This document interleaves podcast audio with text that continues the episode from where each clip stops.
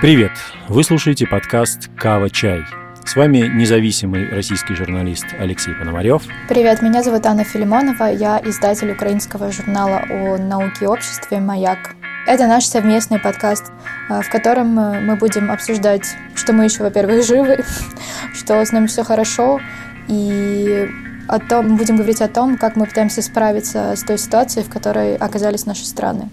Да, я предложил Ане делать этот подкаст по возможности ежедневно, поскольку Аня находится во Львове, я нахожусь сейчас э, вынужденно, в общем-то, мы оба вынуждены находимся в этих городах, Аня во Львове, а я нахожусь в Тбилиси, и отсюда мы постараемся как-то делиться впечатлениями вот с украинской стороны, с российской стороны, чтобы немножко, во-первых, успокоить самих себя и, может быть, как-то передать этот импульс и вам всем. Я думаю, нам всем сейчас очень страшно, да, и я думаю, что то, что нам страшно, это нормально, и, возможно, наши какие-то разговоры друг с другом э, помогут кому-то немножко успокоиться. Да, да, но если честно, тут, да, такой даже, может быть, философский момент в самом начале, все-таки одна из вещей, которые в меня вселяют, ну, надежду, да, это вот те видео с э, линии фронта, когда украинские солдаты встречаются с э, российскими, вот просто лицом к лицу, да, или даже простые украинцы встречаются с российскими солдатами лицом к лицу и просто с ними разговаривают по-человечески. На самом деле, ну, кажется, что никому эта война не нужна из них. Ты знаешь, я думаю, я думаю, что вообще никому никогда никакая война не нужна. И когда твоя страна начинает воевать, начинает обороняться, это э, становится особенно остро понятно.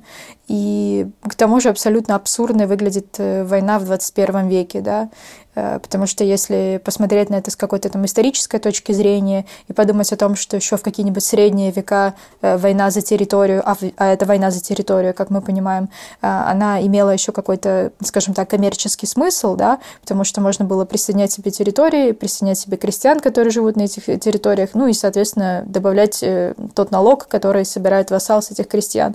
То есть было некое практическое значение. В 21 веке воевать как бы за территорию и запытаться завоевать какую-то территорию, это просто не имеет никакого смысла как мне кажется. Ну да, мне-то кажется, конечно, тоже, что это война, которую один сумасшедший человек как бы ведет э, с какой-то, в какой-то своей воображаемой реальностью, к сожалению, с реальными людьми. Вот. Э, что мы с этим можем делать? Ну, попытаться как можно больше людей вернуть все-таки в реальную реальность, да, из воображаемого мира в голове Владимира Путина. И знаешь, вот интересно, да, это какой-то такой тоже маркер конкретно вот этой войны, да, потому что она была по факту развязана э, именно потому, что в современном мире можно создать какой-то универсальный э, цифровой пузырь, поместить в него человека, он э, начинает верить в эту реальность внутри этого цифрового пузыря и действовать исходя из вот этой реальности, э, при этом отрицая существование каких-то других вариантов, ну, как бы вариантов существования, да, то, что произошло с Владимиром Путиным это, это очень интересно наблюдать. Э, ну, как бы, конечно, очень страшно, но одновременно очень интересно. И я думаю, что в будущем в учебниках истории об этом тоже будут э, говорить. Ну да, ну да.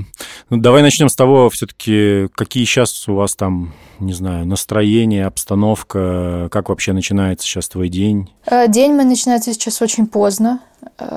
И каждый... Ну, во-первых, я стала, хочу сказать, что я, даром, что редактор издания, который пишет о науке, я начала молиться. Э, и для меня это, конечно, удивительное открытие. И я долго думала о том, когда вообще я последний раз до этого молилась, потому что я, в общем, не верю в Бога, э, я вспомнила, вот сейчас, Лёша, внимание, будет очень грустная история. Последний раз я молилась, когда мне было 12 лет, и тогда в России закрывали НТВ, вот, и были митинги против закрытия НТВ. А дело в том, что мои родители, они как бы с самого начала, ну, мы жили в Украине, понятно, что не сильно в российской повестке, но всегда очень не любили Путина. И для, для меня в семье всегда было понятно, кто такой Путин. И когда начали закрывать НТВ, я увидела, как, как мои родители, мои родители-историки, э, они очень сильно этого испугались. Мне кажется, что они тогда уже поняли, что все, все будет очень плохо, и для нас в том числе. И в 12 лет я пошла и помолилась, чтобы не закрыли НТВ. Так что можно сказать, что я молюсь о том, чтобы Путин ушел, Синс, там какой-то 2001 год или 2002, я уже не помню точно. В общем, для меня история с этой войной, э, она еще история про то, что я начала молиться, и каждый вечер я молюсь э, отдельно, чтобы они не захватили никакой город, чтобы все было нормально с моими родными, чтобы все это закончилось, чтобы не сбросили ядерную бомбу. Вот, вот так вот у меня вечер, а каждое утро я захожу в телеграм-канал и, естественно, читаю, что произошло за ночь. Вот. У меня каждое утро начинается так. Я думаю, у всех так.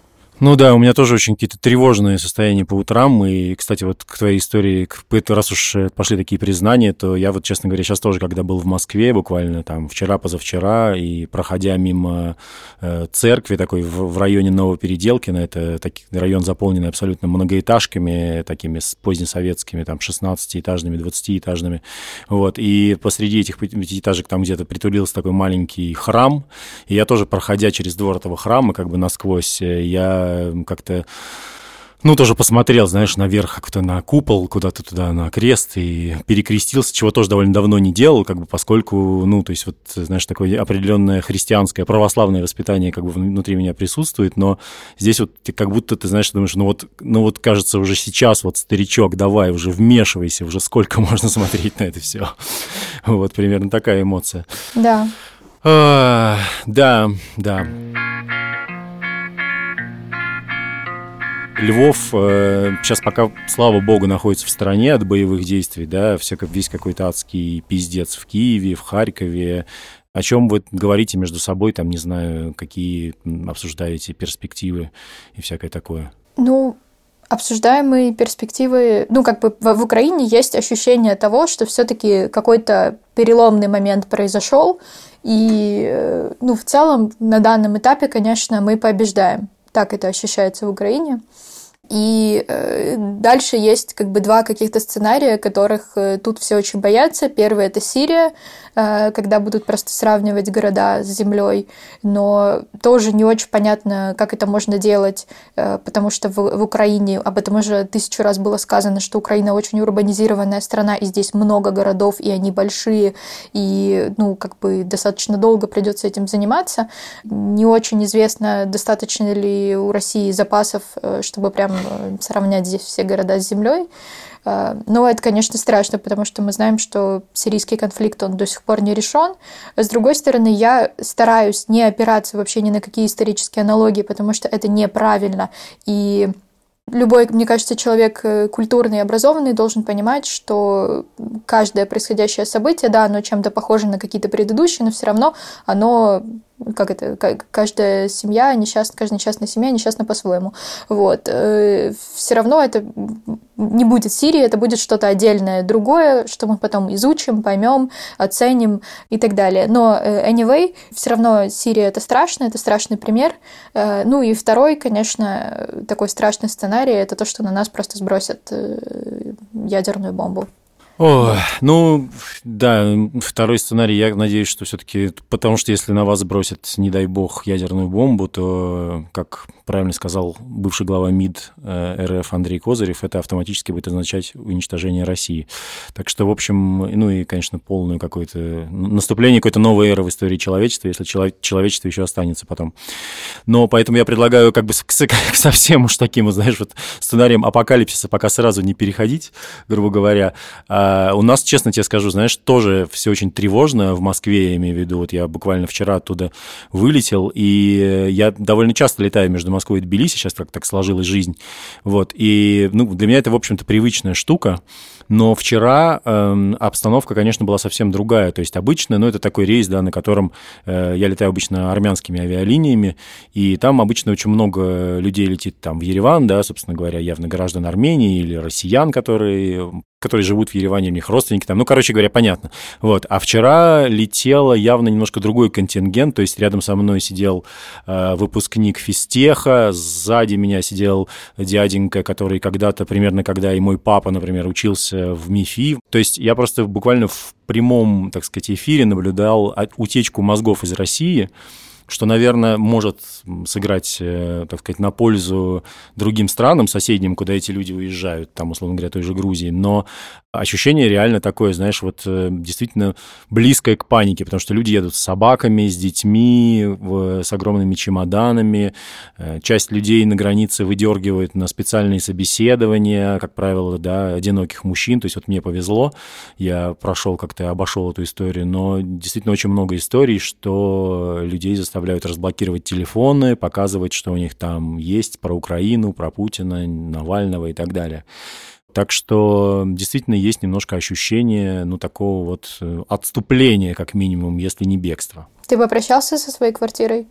Ты знаешь, э, я свою квартиру, которая мне принадлежит в Москве, я ее сдаю очень э, милым людям, прекрасным, и они до сих пор там живут, поскольку они, ну, как бы, слава богу, им не угрожает призыв, скажем так, вот, поскольку они девочки, угу. женщины, девушки, вот, и, соответственно, так что я, ну, вот она пока остается в, в лизинге. Ну, я поняла. Но я прощаю, я, я, вот мы уезжали, мы уехали во Львов 20 числа, вообще просто поразительная чуйка, и я прощалась с квартирой, вот, нашей киевской. И с ужасом иногда начинаю готовить себя к мысли, что прощаюсь с Одесской. Но я все-таки, там живет моя мама, я все-таки надеюсь, что, конечно, с ней ничего не будет, потому что дом, в котором она живет, он пережил Первую мировую, гражданскую, Вторую мировую, э, и надеюсь, что переживет эту войну. Но в целом, конечно, ощущение очень острое. У меня в Киеве осталась библиотека, я ее столько собирала, это просто... И робот-пылесос. да, ну робот-пылесос, кстати, вот э, я перевез. Но, но на самом деле все равно, действительно, я понимаю, о чем ты говоришь, потому что я сказал вот про свою собственную квартиру, но жил я не в ней, да, в той квартире, которую мы снимали, и это была как раз квартира, которую мы очень полюбили, тоже накупили туда кучу всего, там, э, знаешь, там э, реально назаказывали какой-то там Икеи, не Икеи, сейчас, сегодня как раз Икея перестал вообще работать в России и Беларуси. И да, конечно, это ощущение было очень горькое, потому что сначала, ну, там реально несколько месяцев обустраиваешь какое-то место себе для жилья, а потом просто вынужден оттуда отступать по каким-то идиотским причинам, как бы совершенно от тебя независящим. Вот, так что в определенной степени могу тебя понять, хотя, конечно, совершенно я даже боюсь представить, что сейчас происходит вообще в, в, в душах э, там киевлян, да, которые спешно убегают, а потом их дома реально оказываются под бомбежкой. Да, ну, хочу сказать, что по отношению к вам, э, потому что вы тоже убегаете, но здесь очень плохое отношение к этому, э, потому что ну, не знаю, как будто бы на это смотрят неуважительно. Я бы так сказала, к этому относятся неуважительно, к тому, что вы бежите из России со смехом на это реагируют. Но вам нужно вам нужно привыкнуть к тому, что, конечно, как бы на нашей с тобой, на наш с тобой век примирение не, не наступит. Да, я очень, конечно, по этому поводу тоже сильно переживаю. Я даже как-то, знаешь, вот понятно, что сейчас вот в Тбилиси будет такая довольно интернациональная тусовка. Тут приехала куча людей из России, наверняка приехали люди из Украины, тоже есть люди из Беларуси.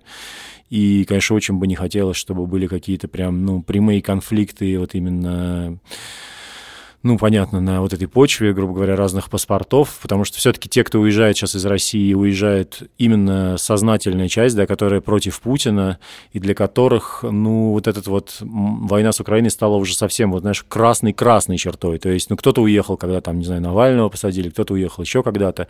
Но обычно это была такая спланированная какая-то иммиграция, а, а тут это все-таки прям стремительное отступление. Я это знаю просто по, там, не знаю, семьям, окружающим моих друзей, да, родственников, э, знакомых и так далее. Ну вот, э, и это все, кто уезжает, это прям реально, ну, такая, по сути, российская интеллигенция, что техническая, что гуманитарная, и просто люди понимают, что они на самом деле уже ничего не могут сделать, да, то есть я понимаю эти призывы, типа, выходите на улицы, вот, но, к сожалению, кажется, в России этот момент уже упущен. Ну, то есть вот, да, я сам перед выездом из, из Москвы да. уже успел свинтиться как бы на антивоенном марше, и, ну, честно скажу, да, ну, просто когда идет там колонна школьников, 400 человек, ну, школьников, студентов, таких очень довольно молодых людей, не среди них есть и возрастные, но, anyway, они как бы не готовы драться, да, это не футбольные фанаты, они не готовы драться с ОМОНом. Прибегают э, ОМОНовцы и, и просто их избивают, как бы, сажают в автозаки.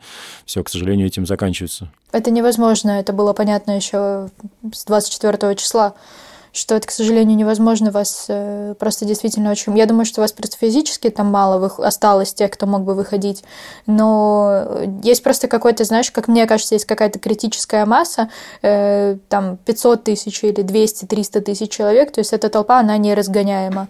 Вот. То, что там выходит, это... И меня поражает, что так много женщин э, выходят на митинги в России. Но, с другой стороны, это укладывается в то, что современный мир, он, конечно, в принципе, больше про женщин. Как бы, не знаю, надеюсь, тебя это не обидит. Нет, вообще не обидит. Я тут скорее, понимаешь, я тоже, опять же, я сам как бы не боец, то есть я журналист, там, музыкант. Что я могу сделать? Вот я могу производить какой-то контент. Просто, как ты видишь, за последние там 2-3 дня заблокировали «Дождь», «Эхо Москвы», «The Village», ну, как бы, come on, да, это как это примерно uh-huh. как маяк заблокировать э, за то, что очень много критикует Владимира Зеленского. Ну, хочу тебе сказать, что маяк в России давно заблокирован. Поэтому... Ну, я имею в виду, если, если бы маяк вдруг в Украине заблокировали за то, что за оппозиционную повестку, no. знаешь, если бы вы начали какого-то другого там, ну, короче, понятно. А, можно сесть в тюрьму, ну, как бы, ну, наверное, лучше оставаться на свободе, как говорил Павел Дуров, лучше избегать ареста. вот, поэтому, ну, как бы, есть смысл, да, оставаться, продолжать что-то делать, как бы доносить до людей информацию, не знаю, сочинять песни и всякое такое на свободе, чем сидеть в тюрьме.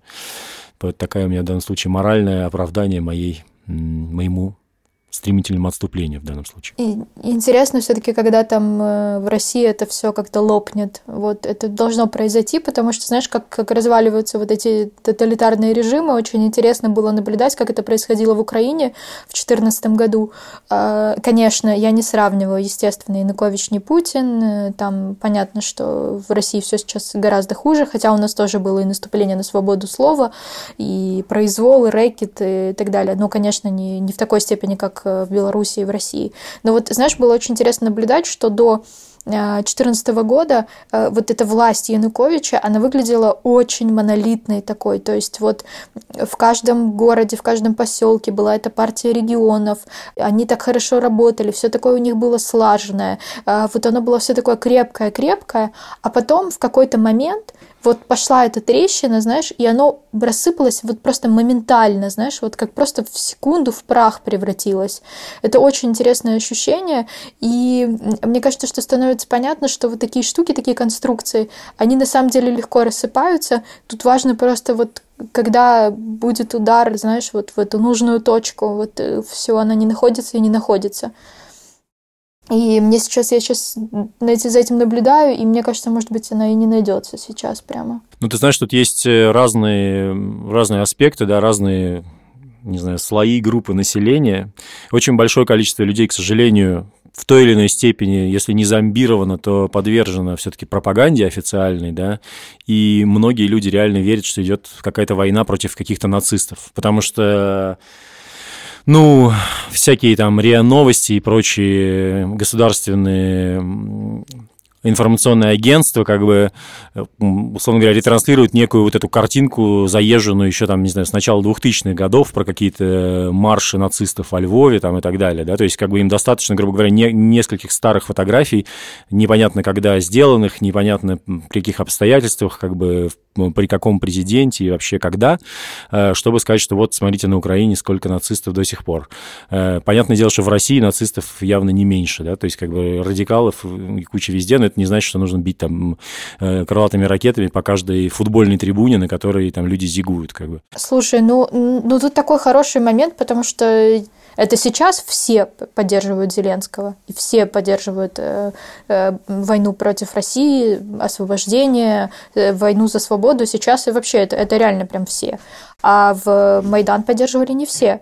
Ну, я вот, собственно, это и пытаюсь донести до наших своих, там, не знаю, друзей, знакомых, которые так или иначе колеблются, да, что сейчас Путин как бы сделал то, что, в общем-то, ну, как бы он в, в своей голове должен, должен был сделать, не знаю, кто там, Жида Бандера какой-то там, НАТО или кто-то, короче, просто реально настроил всю Украину против России. Да. Это самое, да. на самом деле, вот самое трешовое решение, которое Он могло все быть. отобрал.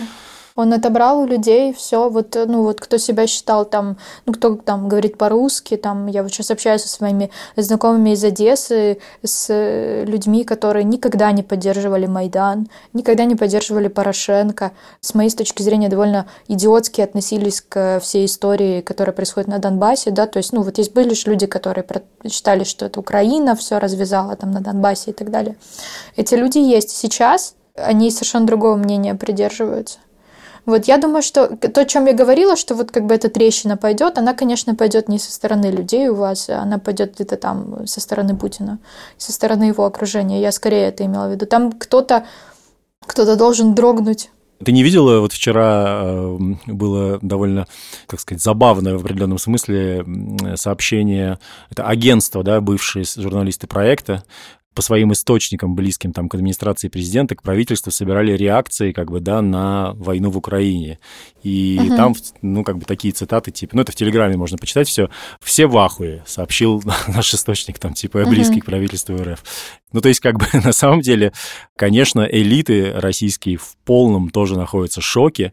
И, очевидно, по реакции того же, да, там, Дерипаски, Фридмана, Тинькова, я не знаю, вот надежда моя прагматическая в основном, конечно, на то, что вот эти богатые и, на самом деле, влиятельные люди, да, у кого-то из них есть, там, не знаю, прямые выходы на Путина или его окружение какое-то, что они как-то смогут донести до э, силовиков, что те как бы просто толкают мир в пропасть. Ну, то есть, э, вот только только на это, по сути, да, надежда. Потому что как только они немножко отпустят это, и, не знаю, начнут хотя бы по телевизору рассказывать э, что-то менее как бы воинственное, да, людям война это действительно не нужна. Просто всех накрутили, что какие-то воображаемые нацисты, значит, сейчас там во всех городах Украины маршируют и ждут там, когда придут русские. Точнее, наоборот, они вообще не ждут, когда придут русские, а маршировали, чтобы резать русских, а тут пришла российская армия и всех спасла. Ну, это же, ну, как бы все понимают, что это... Все больше народу понимает, что это какой-то миф, как бы, да, существующий реально в голове вот э, изначально Путина, и теперь распространенный пропагандой и замкнувшийся снова на Путина. Короче говоря, безумие полное. Что внушает, опять же, надежду, что поскольку это все фальшивое, да, то есть поскольку реально это все угу. из картона, из говна и палок, то и победоносная, самая современная в мире армия российская, которая таковой является, по мнению Путина, тоже совсем не такая, да, как бы, и поэтому Путин очень просто, очень сильно, как бы ему эта палка стукнет потом по лбу. Это, это очень любопытная история, конечно, и то, что Шойгу или Шойгу, я не знаю, извините, как правильно э, вашего министра обороны. Да без разницы. Э, он, судя по всему, воровал все это время и создавал видимость, э, что с армией все в порядке. И Путин это поверил. Это, конечно, поразительно. Ну, серьезно, это, как, знаешь, как будто бы я комикс какой-то читаю. Вот. Э, это очень забавно. Нас здесь это, конечно, очень смешит. Ну, я, опять же, я не какой-то там военный аналитик, там не Павел Фельгенгауэр и, и так далее, но, но просто э, даже вот с точки зрения, вот сейчас все боятся реально, я тоже опасаюсь, как бы, да, что введут военное положение, и невозможно будет ни въехать, ни выехать из России, еще объявят там, не знаю, всеобщую мобилизацию, и сейчас будут мобилизовать людей. Ну, в российской армии очевидно, ну, по крайней мере, по тем сводкам, что я вижу, да, а, вижу я довольно много всяких сводок. Никакого энтузиазма у российских э, военных нет захватывать Украину, наступать на Киев, высаживаться в Одессе, да, то есть как бы мы не можем проверить достоверность этих данных, но вот э, были же новости про то, что какие-то там десантники отказались высаживаться в Одессе. Была запись тоже непонятно достоверная или нет, где командир распекает каких-то кавказских ребят из там дикой дивизии за то, что они тоже там отказались где-то в наступлении идти. А ну кого вот сейчас пацанов забрить, которые вообще про это не думали, которые которые просто ходят как бы, ну, э, по улицам и мы хотели учиться в институте. Многие из них читают интернет, но как бы, ну, я думаю, что сейчас просто начнется дикое бегство от призыва, если этот призыв будет объявлен. А те люди, которые попадут в армию, ну, это будет самый немотивированный контингент вообще, ну, просто какой можно только добыть. Э, извини, пожалуйста, а это не наше самоуспокоение? Потому что я, например, рассматриваю вариант, что сейчас людей настолько накачают этой пропагандой, что кто-то захочет идти сюда воевать. Ну, во-первых, надо различать диванных воинов, да, и воинов настоящих. ну, правда. Э, Все-таки mm-hmm. в 2014 году, к сожалению, как раз пропаганда действовала настолько эффективно, что, да, кажется, какой-то там племянник Дмитрия Киселева уехал воевать в ДНР или кто-то типа того. Короче, то есть э, люди реально собирались, формировались отряд добровольцев и ехали воевать в Украину. Это же как бы реально было. Сейчас я что-то не слышу ничего про формирование отрядов добровольцев, которые едут в Украину, поскольку там действует регулярная российская армия, но вот так, чтобы ну, как бы формировались какие-то отряды из глубинки и шли на помощь на фронт, как бы такого даже близко пока нет. Зато я вижу сообщения о том, что из Европы едут добровольцы, из Грузии едут добровольцы да. даже, да, и там, не знаю, из Польши, из других стран. Короче, и скорее тут, ну, это такое ощущение, как будто Путин какой-то, да, генерал Франко, короче, а против него воюет вот э, весь цивилизованный mm-hmm. мир, грубо говоря. Я не очень разбираюсь во всех моделях техники и видах вооружений, применяющихся сейчас. Понятно, что эти вооружения в какой-то момент иссякнут, а э, Украине помогает сейчас вся Европа, да, и Америка, и Россия себе делает только хуже. То есть чем дальше, тем, чем, тем больше Россия будет измочалена. И да, дальше в определенном смысле эта война, конечно, в интересах Джо Байдена или деда Бидона, как у нас, как его называют некоторые мои приятели. Но, блин, ну, как бы, конечно, это будет в его интересах. Если Россия с Украиной как бы друг друга измочалят, здесь будет выжженная земля. Ну, как бы, окей. Ну, то есть, но, но это не в интересах России, не в интересах российского народа совершенно точно. Как бы. Ну, э, насчет Джо Байдена, ну, да, наверное, после ситуации с Афганистаном, да, когда было потрачено куча сил, нервов и куча денег на этот Афганистан, оказалось, что это все э, потемкинские деревни, да, что оно все моментально развалилось. Э, конечно, на фоне Афганистана Украина выглядит э, немножко по-другому, но я думаю, что для Украины это война, конечно, про обретение субъектности в том числе, потому что Украина приняла решение бороться, и только потому, что Украина и Владимир Зеленский принял решение бороться, нам помогают. Вот, то есть э, тут как бы сказать первый интерес это наш интерес, это интерес нашей страны. Для Байдена, я думаю, что все-таки это все довольно косвенные вещи. Не, ну я как ты понимаешь, вот. имею в виду такого условного. Просто когда говорят, что, что Байден воюет с Россией руками украинцев, это не так. Украина могла не воевать. Байден ее здесь не заставлял. Это Украина приняла нет, решение. Нет, я вообще, я вообще не это имею в виду, не это имею в виду. Я имею в виду, да, условного какого-то Джо Байдена, такого вот, вот даже из пропаганды, вот условного мерзкого такого, да, дядюшку Сэма, который сидит вот в этой своей шляпе в цилиндре, да, с американским флагом, как бы и такой ждет, когда бы славянский мир сгинул. Mm-hmm. Ну вот как бы Путин сейчас сделал максимум для того, чтобы славянский мир, если, да, э, можно вообще употреблять такое понятие, да, чтобы он как бы сейчас провалился просто во мрак, потому что такое как бы избиение друг друга просто соседскими абсолютно странами, да, соседскими народами, да, не знаю, как э, можно ли в данном случае употреблять вот термин братский или какой-то такой, но э, anyway, как бы, да, понятно, что у всех куча родственников, у украинцев куча родственников в России, у россиян куча родственников в Украине, ну, то есть э, это все безумие и просто братоубийство, вот если хочешь, даже не в каком-то ну, художественном, а, а, а в буквальном смысле слова, потому что, да, люди звонят там своим двоюродным братьям, сестрам, как бы из одной страны в другую ссорятся, короче, навсегда расстаются. Ну вот, вот как бы вот в каком смысле это может быть братоубийство, да, то есть реально ты можешь в своего двоюродного брата засадить как бы крылатой ракетой, так вот если как бы совсем уж огрублять. Ну да, знаешь, мы тут очень радуемся, что у нас только два братских народа, это было бы сложно. Еще больше бы напали, вот. да, типа с разных сторон. Да, да, да, да. Это нам, мы считаем, нам еще повезло. Ну, здесь э, как бы отношение к выражению братские народы, сам понимаешь, какое. У меня к этому абсолютно такое же отношение, вообще не понимаю. Я считаю, что братья – это те, кто э, рождены у одних родителей или у одной матери, или у одного отца.